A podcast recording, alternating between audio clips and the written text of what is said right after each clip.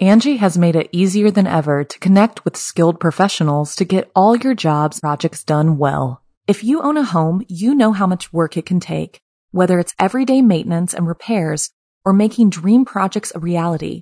It can be hard just to know where to start, but now all you need to do is Angi that and find a skilled local pro who will deliver the quality and expertise you need. Angi has over 20 years of home service experience, and they've combined it with new tools to simplify the whole process. Bring them your project online or with the Angi app, answer a few questions, and Angi can handle the rest from start to finish or help you compare quotes from multiple pros and connect instantly, which means you can take care of just about any home project in just a few taps. Because when it comes to getting the most out of your home, you can do this when you Angi that. Download the free Angi mobile app today or visit Angi.com. That's A-N-G-I dot com. Another day is here and you're ready for it. What to wear? Check. Breakfast, lunch, and dinner? Check. Planning for what's next and how to save for it? That's where Bank of America can help. For your financial to-dos, Bank of America has experts ready to help get you closer to your goals. Get started at one of our local financial centers or 24-7 in our mobile banking app. Find a location near you at bankofamerica.com slash talk to us. What would you like the power to do? Mobile banking requires downloading the app and is only available for select devices. Message and data rates may apply. Bank of America and a member FDIC. When you need mealtime inspiration, it's worth shopping Kroger, where you'll find over 30,000 mouthwatering choices that excite your inner foodie. And no matter what tasty choice you make, you'll enjoy our everyday low prices, plus extra ways to save, like digital coupons worth over $600 each week. You can also save up to $1 off per gallon at the pump with fuel points. More savings and more inspiring flavors make shopping Kroger worth it every time. Kroger, fresh for everyone. Fuel restrictions apply. The following program is a production of Chilling Entertainment and the creative team at Chilling Tales for Dark Nights, and a proud member of the Simply Scary Podcasts Network. Visit simplyscarypodcast.com to learn more about this and our other weekly storytelling programs, and become a patron today to show your support and get instant access to our extensive archive of downloadable ad-free tales of terror. Thank you for listening and enjoy the show. The darkness has found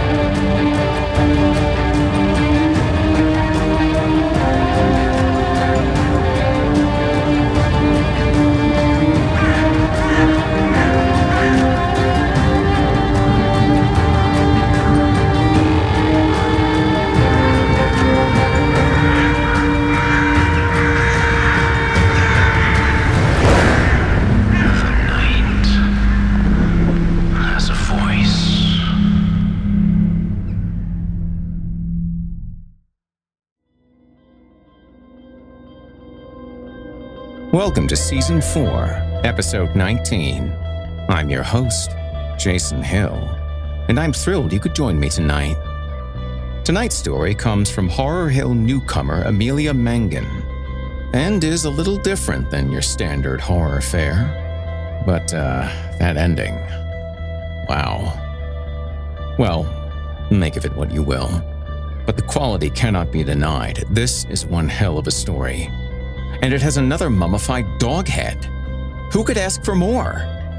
Oh, and for you aspiring writers out there, pay close attention. This is a story written for narration. As far as I know, this was not the author's intent, but my God, was this easy to read. Perfect, perfect pacing. I only had to stop the recording a couple of times, and that is unbelievably rare. But that's enough chatter. Let's do this. Shall we? You're listening to the standard edition of this program.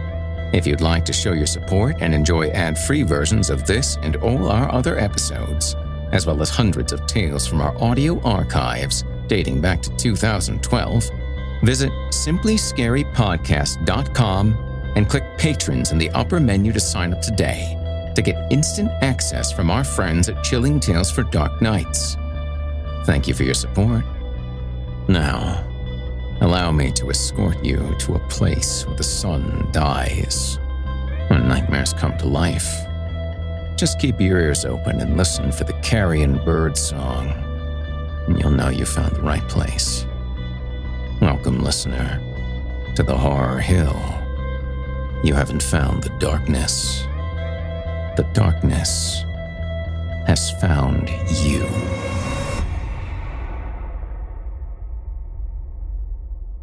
Now, without further ado, from author Amelia Mangan, I give you I Love You, Mary Grace. There was roadkill all up and down the highway this morning. It is 9 a.m., and sunlight is sifting through the treetops. The lake is still and black and crawling with bugs. Thin grass grows beside it, tamped down by the boots of men I've never met.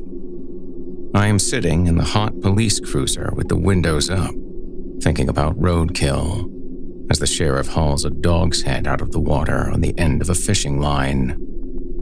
Maybe there was just more of it than usual, I think. There was a possum and a raccoon and something that was all bloody tubes and hair.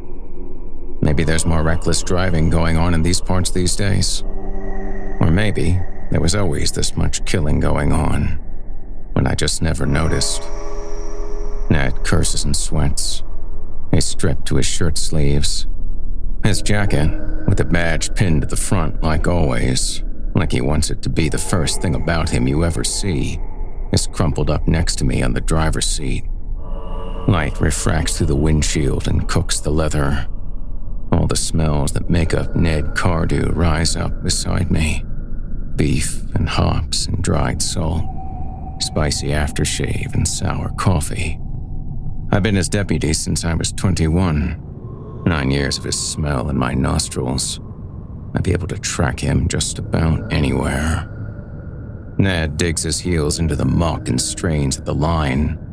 Jim Tarrant, who reported the head, stands to one side, shriveled arms crossed, gray face barely curious. I can see the dog's head from here, bobbing on the end of the line like it's worrying at it. One bare tooth flashes in the sun. God damn, Ned spits. Frankie, Frankie boy, get your ass out of that car and lend me a hand here, will you? You told me to wait here, I think. I am waiting here because you told me to wait here. And now I am getting out because he tells me to. And I am crossing the mushy ground because he tells me to. And I am grabbing the line and helping him draw this dog's head toward the bank because he tells me to. Jim watches, unmoved, unmoving. Christ, it's huge, Ned mutters. The cords in his neck bunch. Big bastard. Maybe a wolf or a bear or something. It's a dog. I know it's a dog. And it is big.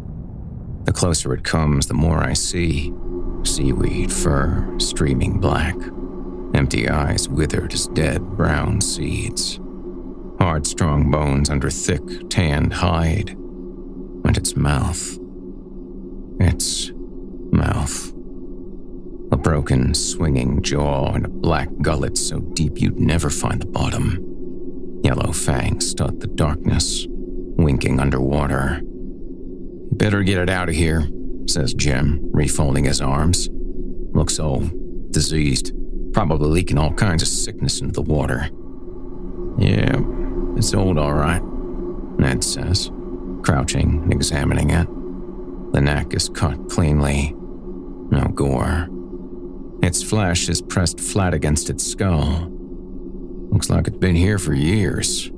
Centuries, I say quietly. Ned looks me in the eye. Now, what makes you say that, Frankie? I look down. You an expert or something? You been an expert in dead dogs all these years? Never told me? No, I say, staring at the soil. It looks preserved, is all. Like maybe it's from before the town was founded. Maybe it was buried in the lake bottom and got loose somehow and floated to the surface. I glance up. He's still looking at me, so I look at the head. Water drips from a petrified lash, pools in the socket. Like one of those peat bogs you hear about, and with mummies in them. Maybe. Mummies, Ned repeats. He looks at the head and chuckles. When I was a kid, Jim pipes up, people used to say this whole area was settled by dogheads. You ever hear about that, Ned? People from someplace in Europe had heads like dogs. I heard that, I say. In grade school, I heard that. Ned squints at me. Well, ain't you just a font of knowledge today? I hunch my shoulders, just trying to help. He nods, pauses, laughs. I'm only kidding you, Frankie. You're a good boy. He reaches out with one hot hand and ruffles my hair, and I relax. Ned gestures at the head. Let's get this thing in the trunk, huh? Sure, Ned. I hunker down and gather the head into my arms. It's bigger than my own. Heavy, stinking, rotting waterweed and gritty mud. Wet dog smell. My fingers knit in its fur, snarl up around its long, stringy ears. Ned strides up the bank and I trot along after him, pressing the head to my chest. So, you really think it's a few hundred years old? He says, popping the trunk and hauling out the cooler. Takes me a moment to realize he actually wants an answer. Could be, I say, opening my arms. The head rolls out of my hands, settling into the cooler. A tight fit. So, it's probably worth something then, yeah? Ned asks, slamming the trunk. To a museum or someplace? Sunlight glares off the lid. The lock seems very solid. Could be, I say. Could be. Could be, says Ned, climbing into the driver's seat. An opinion would be nice, Frankie. Honestly, Ned, I don't know about these things, I say. I'm avoiding his eyes again. I find myself very aware of my neck, of the way it dips of its own accord nowadays, lowering my head as if it knew no other way to go. Well, We'll keep the thing in the evidence locker till I get a chance to make some calls. Ned guns the engine and glances into the mirror, back at the trunk. His lip quirks. Centuries, he says, and shakes his head. Goddamn. We're moving, heading up the hill, further into the trees. I wind down the window and force myself to breathe the air. Tangy pine and oozing sap. Melted asphalt laced with roadkill. Angi has made it easier than ever to connect with skilled professionals to get all your jobs projects done well. If you own a home, you know how much work it can take, whether it's everyday maintenance and repairs or making dream projects a reality. It can be hard just to know where to start, but now all you need to do is Angi that and find a skilled local pro who will deliver the quality and expertise you need. Angi has over 20 years of home service experience, and they've combined it with new tools to simplify the whole process. Bring them your project online or with the Angi app, answer a few questions, and Angi can handle the rest from start to finish or help you compare quotes from multiple pros and connect instantly, which means you can take care of just about any home project in just a few taps. Because when it comes to getting the most out of your home, you can do this when you Angi that. Download the free Angi mobile app today or visit Angi.com. That's A-N-G-I dot com. The trailer squats at the top of the incline, right where the road ends and the woods begin in earnest. We're off Jim Tarrant's property now, in the trees, the real wild trees owned by nobody. This isn't the only trailer in the vicinity. There are a series of clearings like this, and technically, they all make up a park. But that makes it sound like a community, and it definitely isn't that. Nobody up here ever talks to anybody unless they have to. I get out of the car and follow Ned up to the trailer's front door. Clothesline is out, like last time, like always. Water beads on fraying elastic, wounded clothing, holes and patches, stitches and scars. The ground beneath is mud. My heart twists every time. Music rattles and thumps behind the rusted tin, hammering piano, drowsy saxophone. A woman's voice taunts and swoons, warning us that if we should lose her, we'll lose a good thing. Ned balls up a fist and knocks. Patient, polite. He knows he'll be heard. The music cuts off. There's a long moment, crystallized in the heat. I can feel breath being held. Maybe it's mine. Ned waits out of courtesy, knocks again. Chains jangle, locks click. Mary Grace Hogue shuffles out, bare legged and blonde and mosquito bitten. Her shoulders are bare and slumped, dusted down with sweat, and her eyes are turned to her feet, her glossy painted toenails, cheap polish, brand new coat, the sticky drugstore smell, a melted plastic candy apple. Ned places one hand on the roof of the trailer, right over her head, and leans in. Well, how's this morning finding you, Mary Grace? Mary Grace's eyes dart up, and I see dark, red blood hatred shiver through them. But Ned is very good at looking at people, very practiced. Mary Grace can't match him. Her lids lower again. The lashes fall back down. Good, she says, very low. Good, says Ned. And how's business? Mary Grace's arms hang limp at her sides, but I see the little finger of her left hand twitch, crooking down like a slashing claw. Fine, she says. Fine, says Ned. He nods. Mary Grace raises an arm, scratches at a bite on her wrist. The bite is very red, the skin puckered. Saliva, I know, is a very good treatment for bites. Well, Ned says louder, if you don't mind. Mary Grace shudders aside. Ned vanishes into the trailer. I hear him rustling things, emptying things, turning things over, upending Mary Grace's little life. Same as every month. I am left alone with her. Hi, Mary Grace, I say. She looks up. Hi, Frankie.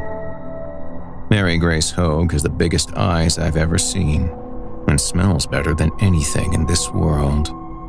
I think this, as I have thought it for most of my life.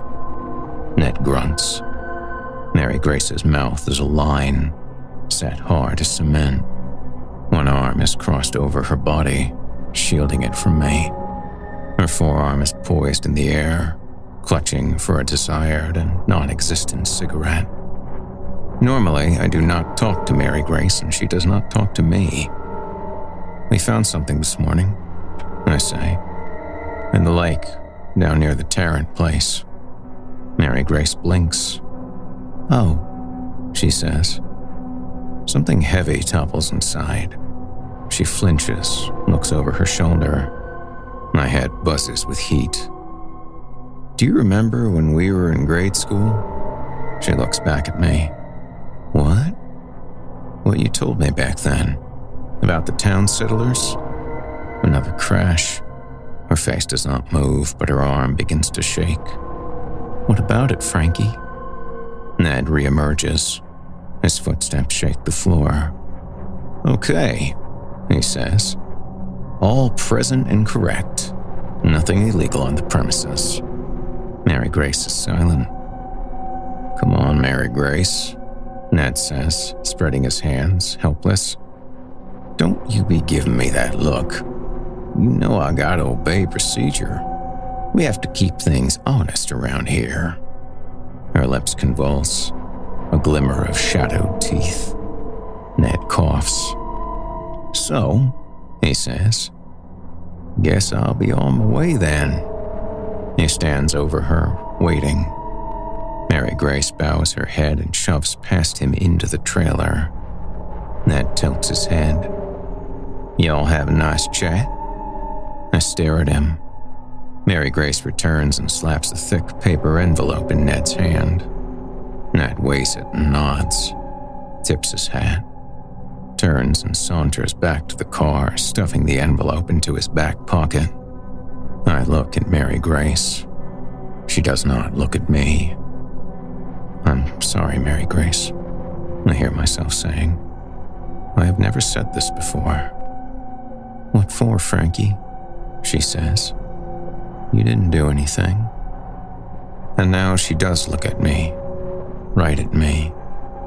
You never do, she says.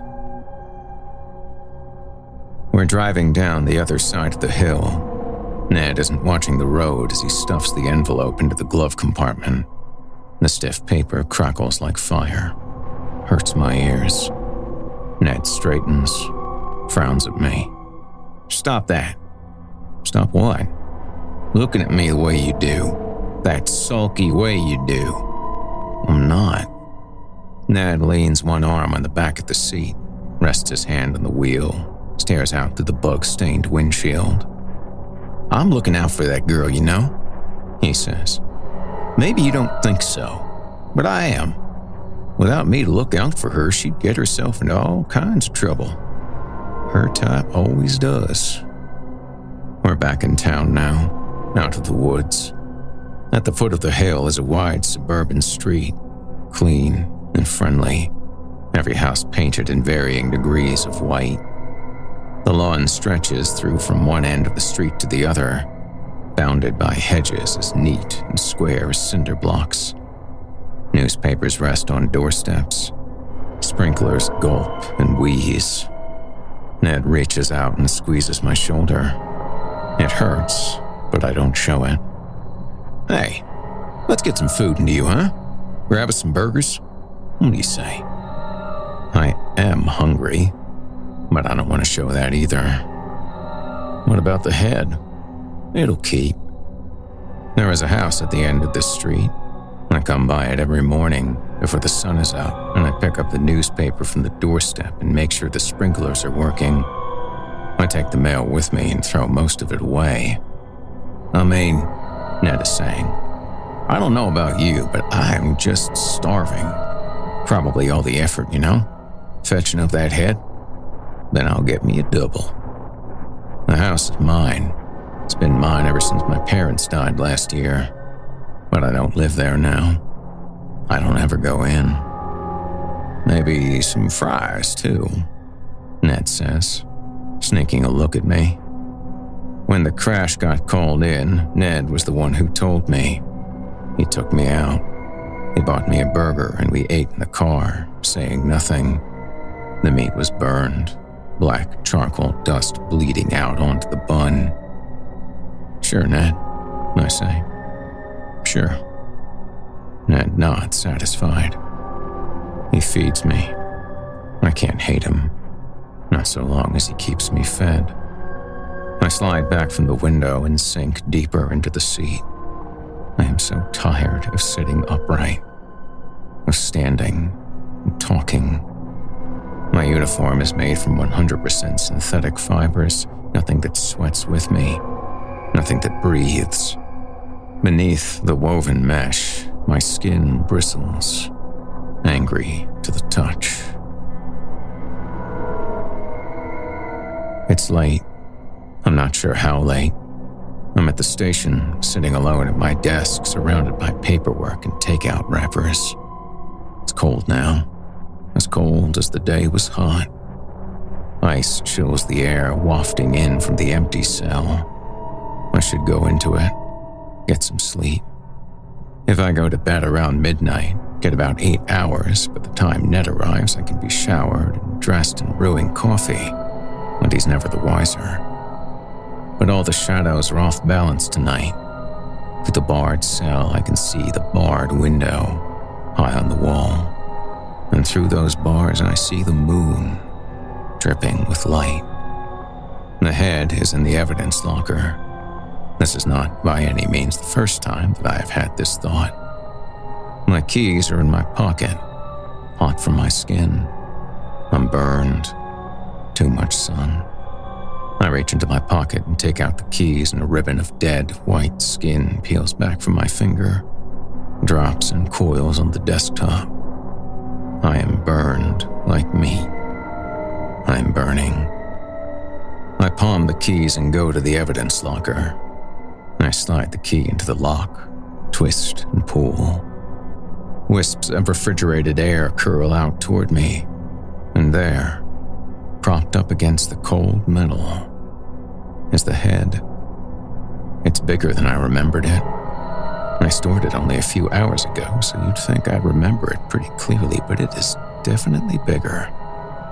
We tagged it and bagged it, and now it stares out at me from behind a wall of smeared mylar.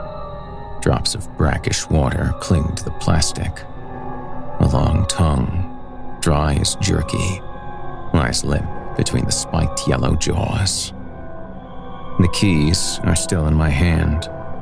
One of them is the key to the cruiser, parked right outside. Most nights I drive around. I always tell myself that I won't, that I will remain at the station and get the rest I need, but I almost never do. The steering wheel finds its way under my hands, and I'm out, deep in the frozen dark, where there is no pulse but mine. The leather interior releases the baked heat and sweat of the day, and I can stretch, feel the bones crack inside of me. Crane my neck out the open window and breathe the dim, heavy ozone sizzling under the streetlights. I don't have to talk to anyone out here. I don't have to stand up straight. I turned 30 at the end of the week. Feels like I've lived too long already. My teeth itch like they want to turn inward and start eating themselves. A light bleeds red, and then green. I swivel the wheel and cruise the empty roads. Fast food joints, garish and bright. Dive bars, sullen piles of wood and mortar. Car dealerships fluttering tape, motels streaming neon. I'll bet I know everyone who's in those motels right now. And I bet I'll know just what they're doing. My flesh is tight as a steel band. I can feel each hair on my body and the slow heat that licks in between them. I think about driving past my parents' house. I do that sometimes. Sit outside and feel the motor purring up and down my legs and spine. I stare at the wispy curtain and into the void beyond. I imagine that there is another life beyond that curtain, a life that carries on without me. That life is warm and dark, and the sound of beating hearts and soft breathing lives in the walls of every room. There is a fire in the grate, and you could fall asleep beside it every night, knowing that you were safe, that you belonged to someone. But the sky is lifting, and I hear birdsong, so I leave it alone. Drive past the exit to my old neighborhood without a backward glance. On the way back to the station, I pass a fox, torn open on the tarmac. Its blood steams red as its fur.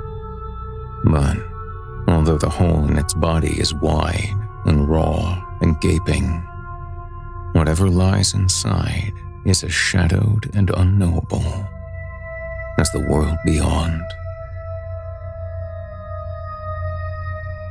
Frankie, says Ned. You called the museums yet? I blink, threading his words through my fogged brain. Museums? Oh, Jesus, Frankie, about the head! Didn't we talk about this? Huh? Didn't I tell you to get on it right away? I rest my head on my hand, closing my eyes. I guess you did, Ned. Ned's foot slams into the side of my chair. My eyes jolt open. Hey! He points, his fingers right in my face, right in front of my mouth. No, you listen when I am talking, boy. You pay attention. I lift my eyes from Ned's finger and try to look into his face. It occurs to me that I have no idea what Ned actually looks like. I am so used to him as presence, a great looming shade, that I find myself unable to identify one single, solitary human feature. What color are his eyes? Were they close together or far apart? Any scars? Birthmarks? Tattoos? I don't know. I've shared my entire adult life with the man, and I doubt I could pick him out of a lineup. Ned sits down at his desk and pulls an envelope out of the drawer. Thick paper, white and creased. Mary Grace's envelope. He rifles through its contents, stops, and smacks it down on the table. Shit. What? Never mind, he says, rubbing a hand through his hair and glowering at the envelope.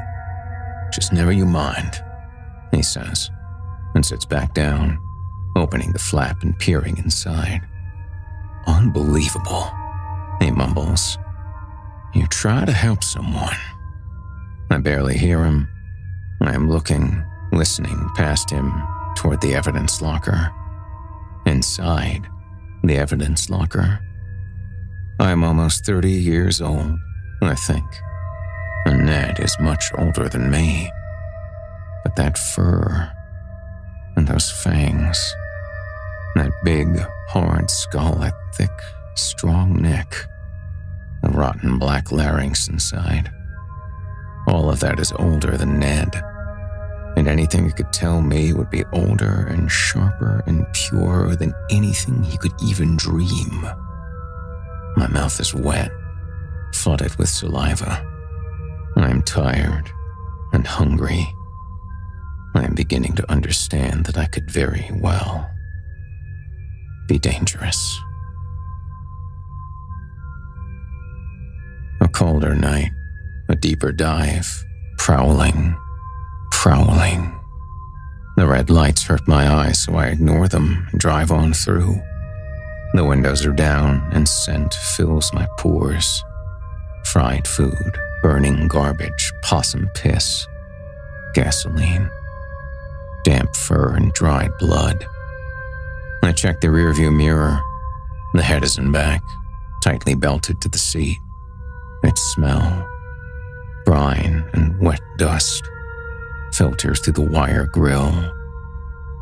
I couldn't take you to a museum, I think. You would never belong there. Bared and broken teeth glint back at me. I pull my gaze away, and there, sitting on the bench at the end of the street, is Mary Grace, barefoot under the street light, smoke twisting up from a cigarette, staring at the concrete. She doesn't see me, not until I pull up beside her.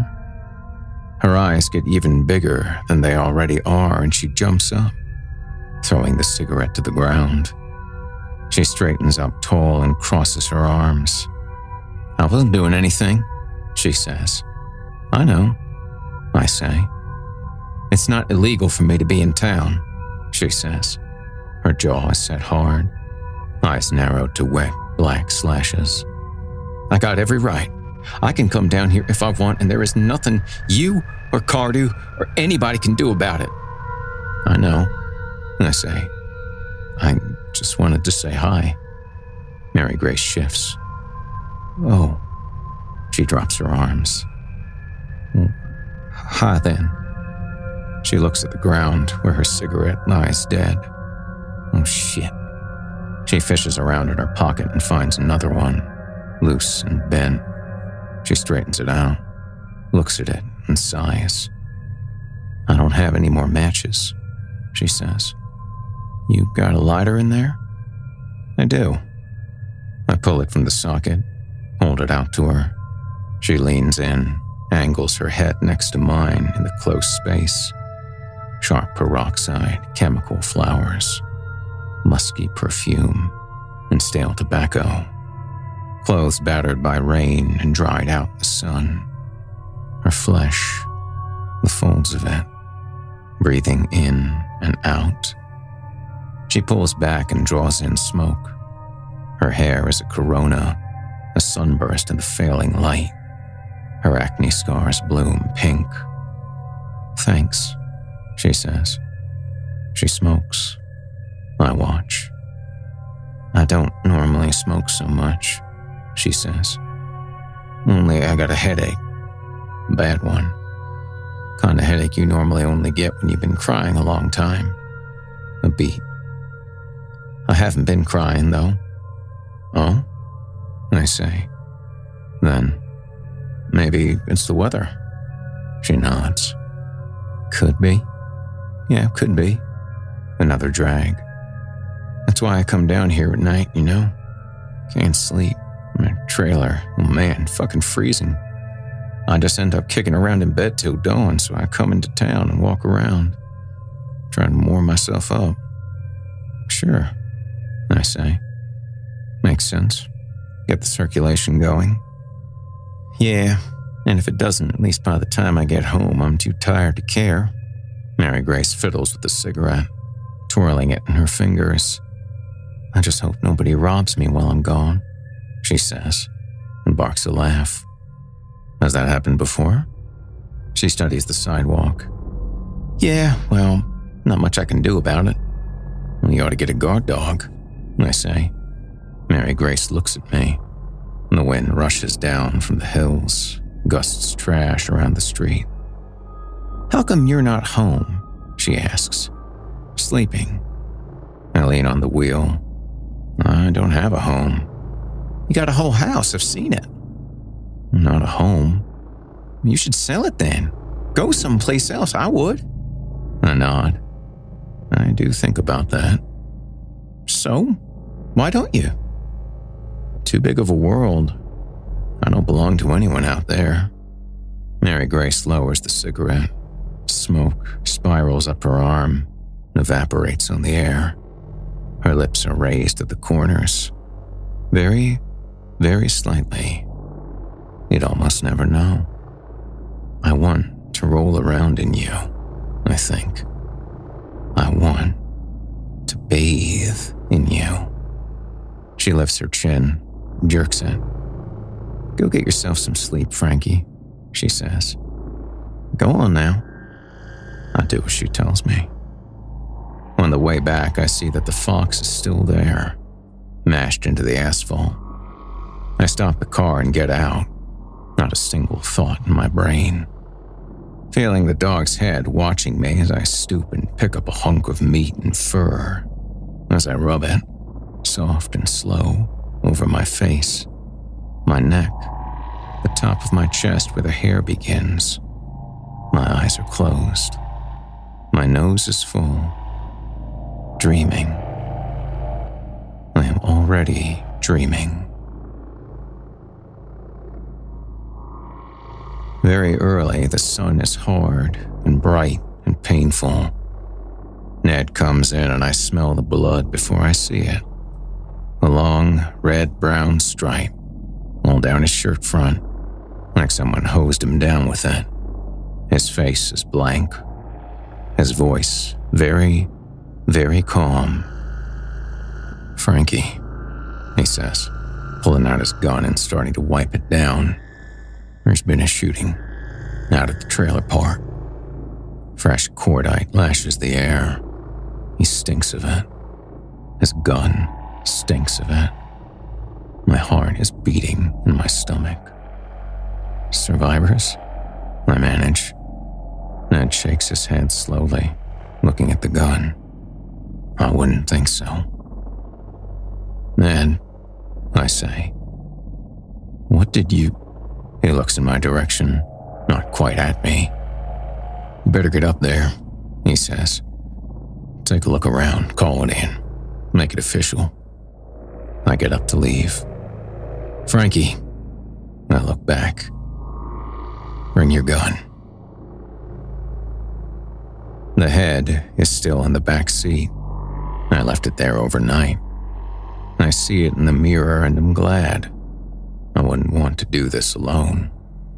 The quiet up in the woods is terrible. It attacks me the minute I step out of the cruiser. It is a rupture, a tear. Every bird has flown. Mary Grace's trailer is pocked with bullet holes. I slip a finger into the jagged metal. It scrapes off a layer of dead skin. The door slams open and Mary Grace staggers out, clutching her side. Her face is white. Blood blossoms under her hand, seeping into her shirt. She sees me. Shit, she yelps and darts around me, skidding and tumbling down the hillside. Sunlight glances off the car windshield, and I catch the dog head's wasted eye. It is staring right at me, past layers of glass and plastic and chrome. Go, its open maw tells me. Go. And I go, smashing down through bracken and fern, churning dead leaves under my feet. My vision narrows, my nostrils gape.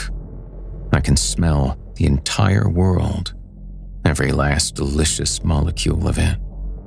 Mary Grace's blood is sweet and sharp. Red droplets soak into the soil. Ropes of hot spit trail from my jaws.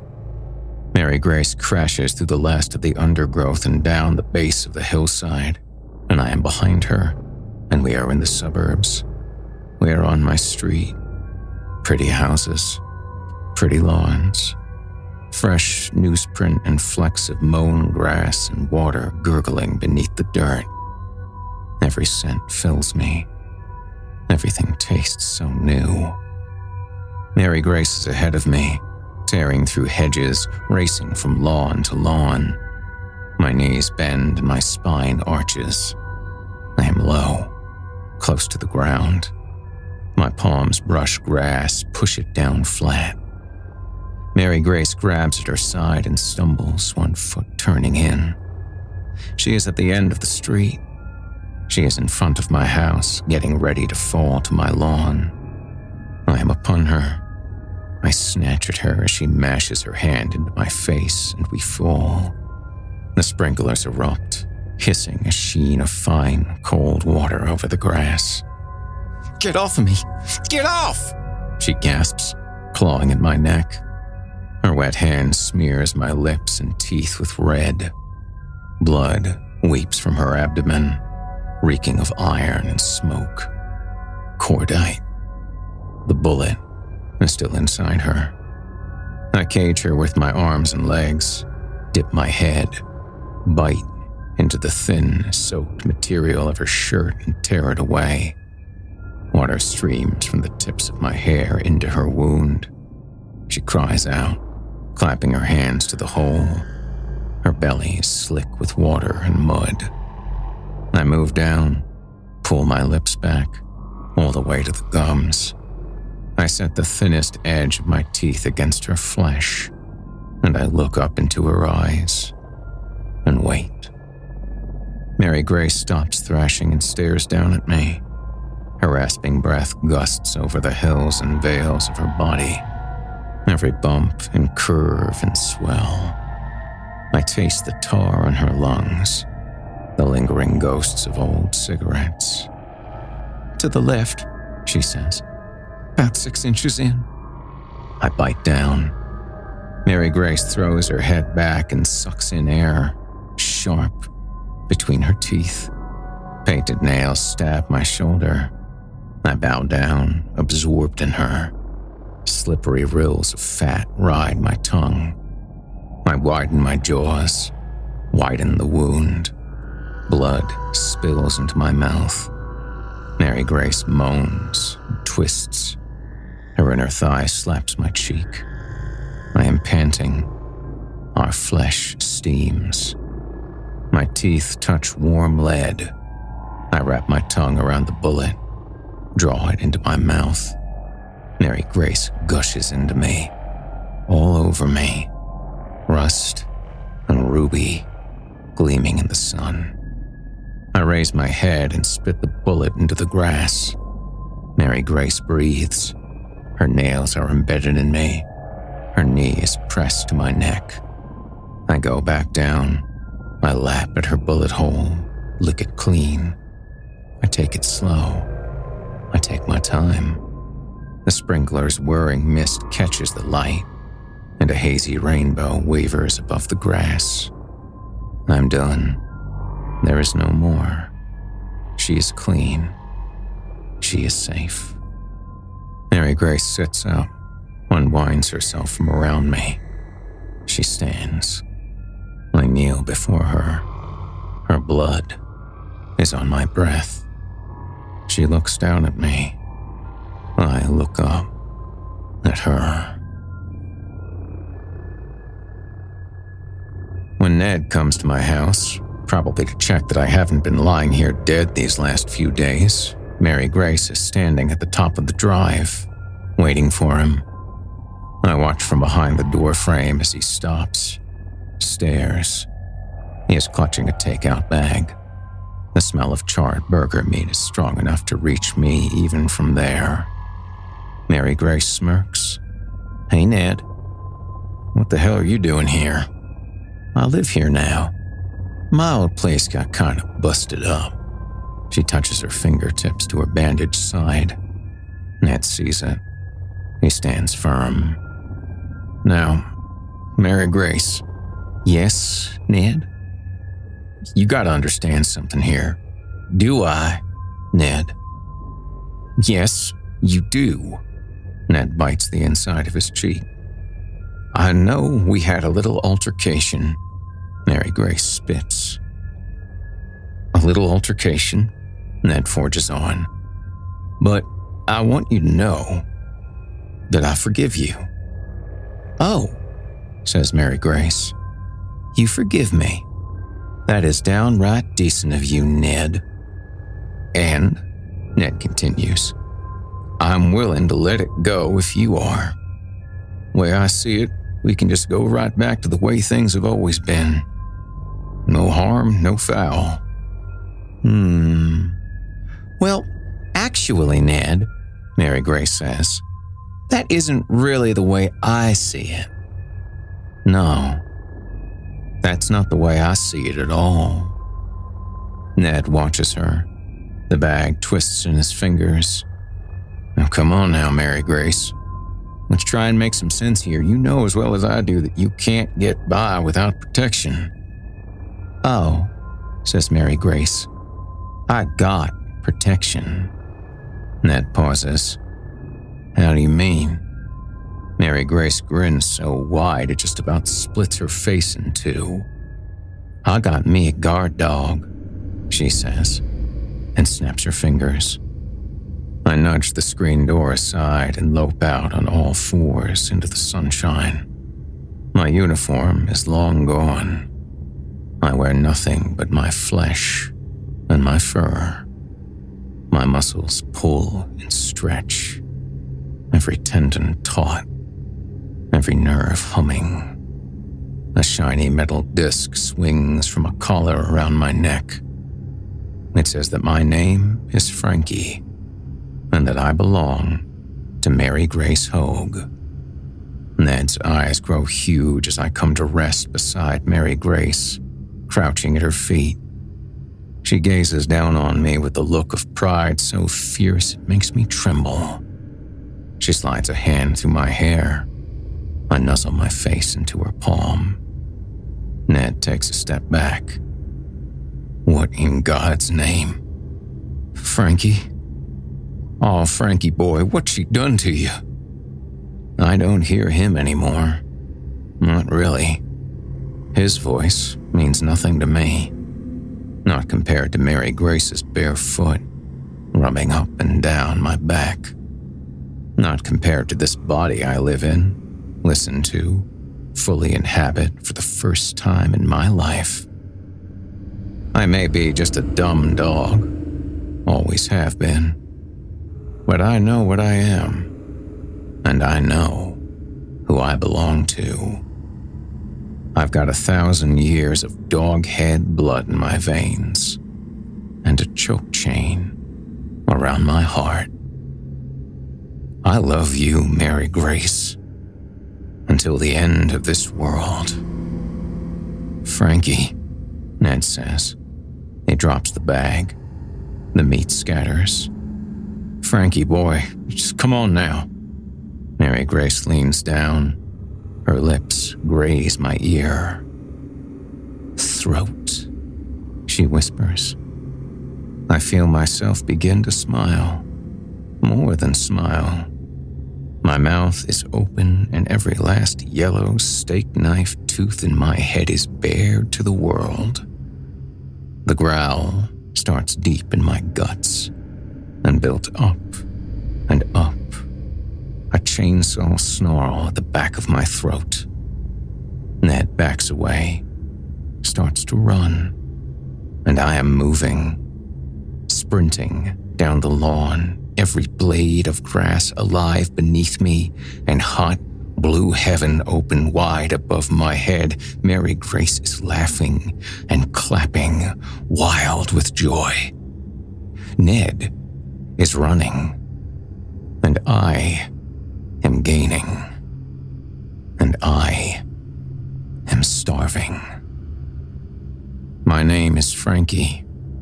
I belong to Mary Grace Hogue.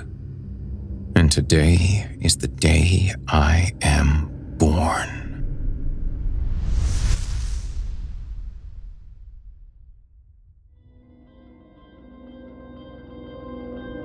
You've been listening to I Love You, Mary Grace by Amelia Mangan. Amelia Mangan is a writer currently residing in Sydney, Australia. Her first novel, Release, was published by Nightscape Press in 2015, and her short stories have appeared in anthologies edited by Jeremy C. Shipp, James Everington, and many more. Most recently, her story, I Love You, Mary Grace, was selected by Ellen Datlow for inclusion in the Best Horror of the Year, Volume 11. She is currently working on her second novel. If you enjoyed what you've heard on today's program, please take a moment to stop by our iTunes page or wherever else you listen to your favorite podcasts and leave us a five star review and a kind word. It makes a huge difference and would mean a lot to me. If you'd like to hear more lengthy tales, be sure to take a look at my audiobooks, available now on audible.com.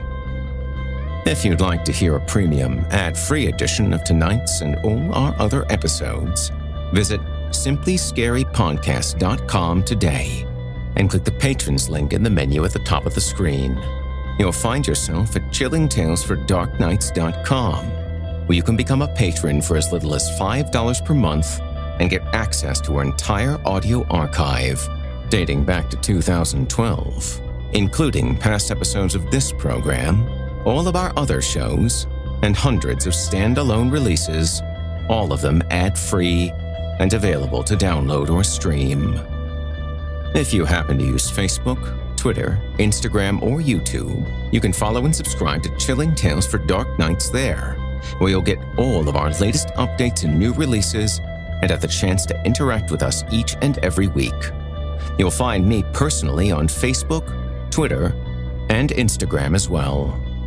Until next week, listener, when we meet up once again atop the horror hill for yet another dance with darkness, I bid you good night.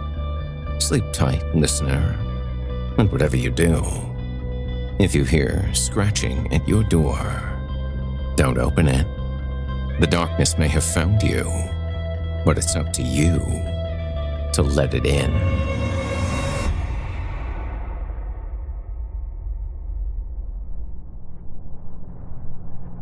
You've been listening to Horror Hill, a production of Chilling Entertainment and the creative team at Chilling Tales for Dark Nights, as well as a proud member of the Simply Scary Podcast Network. Visit simplyscarypodcast.com today to learn more about our network and our other amazing storytelling programs. Tonight's program was hosted and its featured stories performed by yours truly, Jason Hill, unless otherwise noted. Selected stories have been adapted with the kind permission of their respective authors. Sound design, original music, and final mixing and mastering provided by Felipe Ojeda under the guidance of executive producer and director Craig Groshek. The program's logo was created by Craig Groshek, and this week's artwork provided by Omega Black, unless otherwise noted. Got a scary tale of your own that you'd like performed? I take submissions. Email it to me today at horrorhill at simplyscarypodcast.com to have your terrifying tome considered for production in a future episode of the show.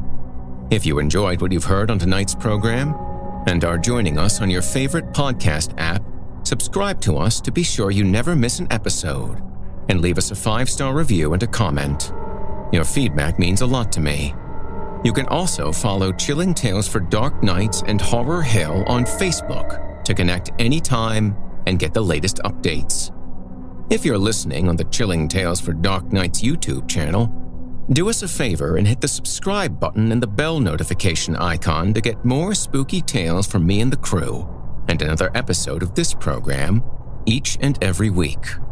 And don't forget to hit that thumbs up button to tell us how we're doing and leave a kind word or request. If you can never get enough spooky stories and can't wait until next week for more, and haven't already, be sure to check out Chilling Tales for Dark Nights on YouTube for hundreds of free audio horror stories, including more performances from yours truly, and consider supporting us by becoming a patron at chillingtalesfordarknights.com. In addition to helping us out, you'll get exclusive access to our audio archive and ad free downloads of all your favorite stories, including those you've heard on this program. As for me, I'll be back next week with more frightening fiction to haunt your dreams. Until next time, I'm Jason Hill, and you've been listening to the Horror Hill Podcast. Good evening, and sweet dreams.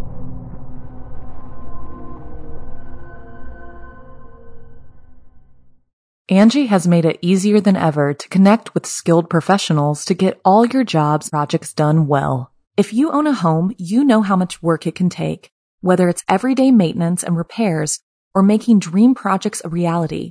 It can be hard just to know where to start, but now all you need to do is Angi that and find a skilled local pro who will deliver the quality and expertise you need. Angi has over 20 years of home service experience and they've combined it with new tools to simplify the whole process. Bring them your project online or with the Angi app, answer a few questions and Angi can handle the rest from start to finish or help you compare quotes from multiple pros and connect instantly, which means you can take care of just about any home project in just a few taps. Because when it comes to getting the most out of your home, you can do this when you Angi that. Download the free Angi mobile app today or visit Angi.com. That's A-N-G-I dot com.